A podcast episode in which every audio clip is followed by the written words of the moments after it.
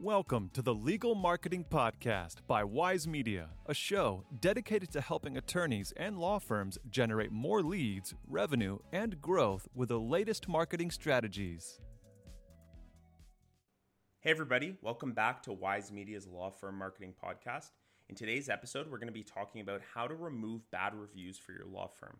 You know, you may be facing a situation where a client might not be happy with your service uh, and they've left a bad review. Um, or you may have a situation where you've received a one star review and you don't even know who the person is. You might feel like this might be your competitor or you know just a spam message and you don't know how to get it removed. It feels like it's ruining your reputation and you don't really know what to do about it right? That's what this episode's intending to help you with. So obviously why would you want to remove bad reviews? The most obvious reason is because it looks bad online. Um, when someone's looking you up you know maybe a potential referral or someone in your network, uh, you don't want them to see that review and see the negative aspects about it. Um, as well, you might feel like on average you're getting more bad reviews than good reviews, and it's starting to you know tank your online reputation. And you might want to kind of make a impact in that way, remove the bad reviews so that you can kind of start growing and becoming more you know positive with more five star reviews and kind of improve that reputation online. So that's what we're going to talk about in today's episode. Um, the first thing you're going to want to do if you have a bad review that you want to get removed is to see if the person is an actual client, right? The easiest way to get a review removed is if the person removes it themselves, right? Um, if the person who left the one star review goes back and actually deletes it or changes it to a five star review. So, the first thing you're going to want to do is if you see that the person you, you recognize the name, or maybe uh, check in with your team and see if this person was a previous client. Uh, actually, just reach out to them directly. You know, uh, see if you can remedy the situation. See if there's a way you can help them. Uh, you know, uh, improve their you know the end result. Maybe they weren't happy with the case result, or maybe they felt like you wasted their time. See if there's a way where you can kind of remedy that in a customer service approach before just removing the review. Because often what we see is if you reach out, make that first move, apologize for the mistake, and actually try to solve it, what we've noticed is that uh, on average, people will change their review from a one star to a five star because of how happy they are. Um, when they actually are to remove their bad review, all they'll have to do is search up your name again, go to their review, and just hit edit. That's all they'll have to do. So if you're on the phone with them, walking them through how to remove that bad review, um, you know, that's a very easy way to do it. Just say, look up your old review, hit edit, and then change it or remove it. Um, so obviously that's the easiest way to solve it, but that requires the other person being willing to remove it. Not that won't always be the case. Um, they might just not be happy with you, and it might not be something you can even control, right? So the first thing you'll want to do after trying to remedy it is actually responding to the review. This doesn't matter if it's an actual client or you know a fake review or an incorrect review. You'll always want to respond to it because uh, people will see the review. Thousands and thousands of people will see the review, um, but it's you. It's you being able to you know control the narrative, control how it's interpreted, um, as well as use it as an opportunity to turn it into a positive experience. So, you know, one thing you should do is if it was a real client, you can comment on how the situation uh, has been improved for, for, for future clients.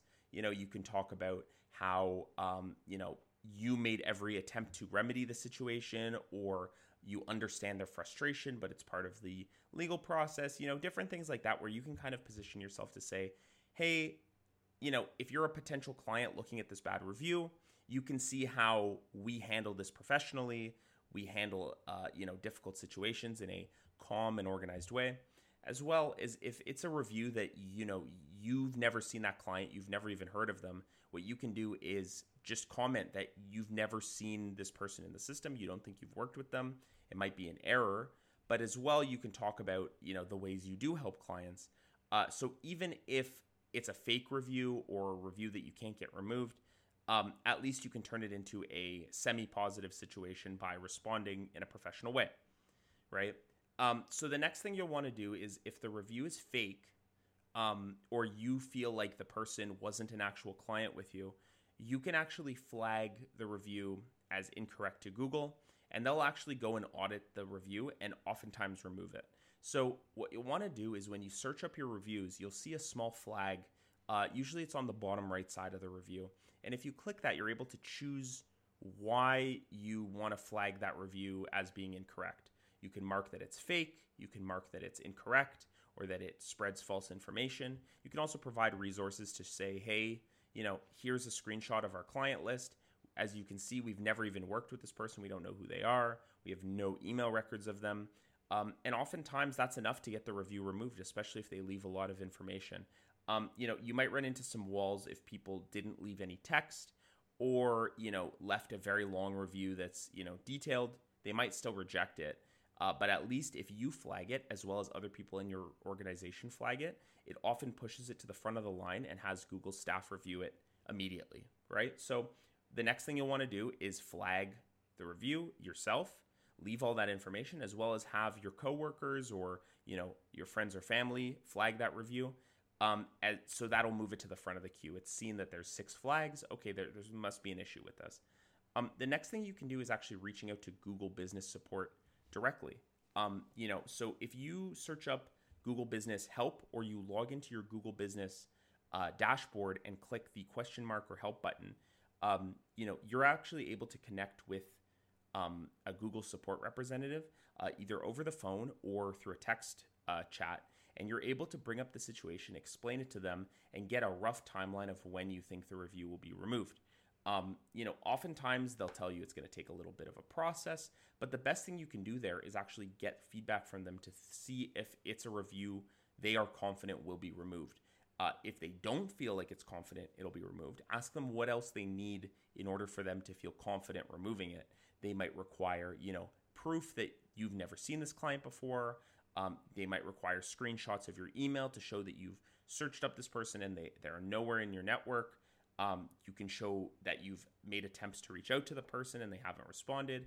Um, you know, these are ways where, you know, you can kind of prove it to Google.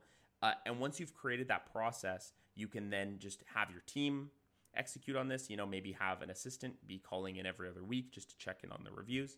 Uh, and what we found is if you follow this system, you flag it a bunch, you reach out to the support, and you stay on top of it, the reviews will often be gone in a couple of weeks.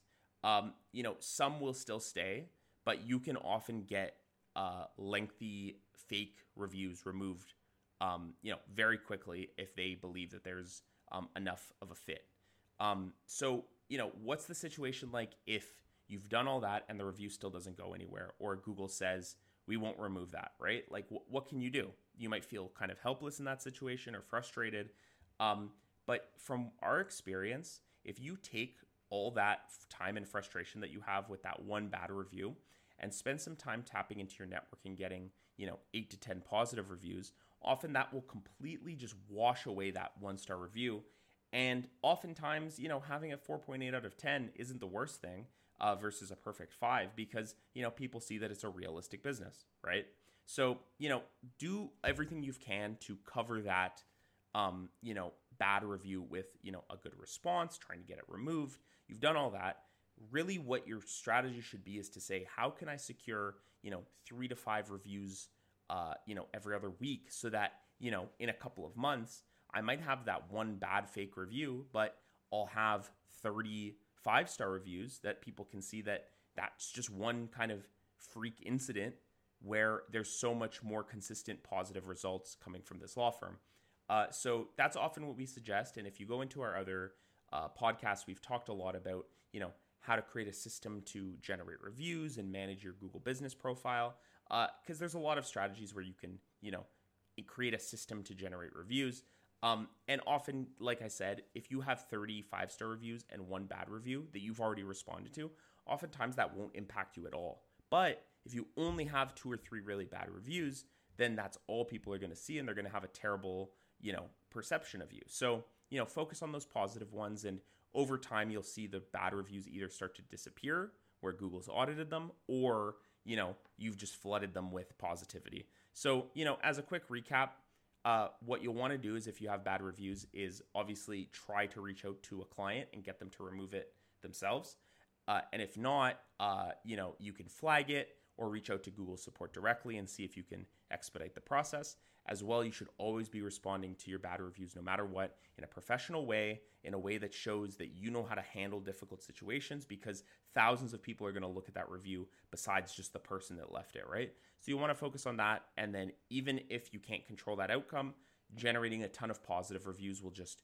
you know, flood out that that one bad review and kind of keep you on a positive direction. So, obviously, in the show notes, we're going to have a bunch more resources. And if you listen to our other episodes, you get a bunch more information on managing your, your reputation, your online presence, and uh, you know how to create a system that will generate new leads for your law firm uh, just from your reputation, right? Uh, you know, if you check the show notes, there should be more notes. Uh, but thanks so much for listening, uh, and we'll talk to you in the next one. Have a great day. Thank you for listening to the Legal Marketing Podcast by Wise Media. Subscribe to the show to get the latest episodes and visit wisemedia.ca to learn more about legal marketing or scheduling a free consultation.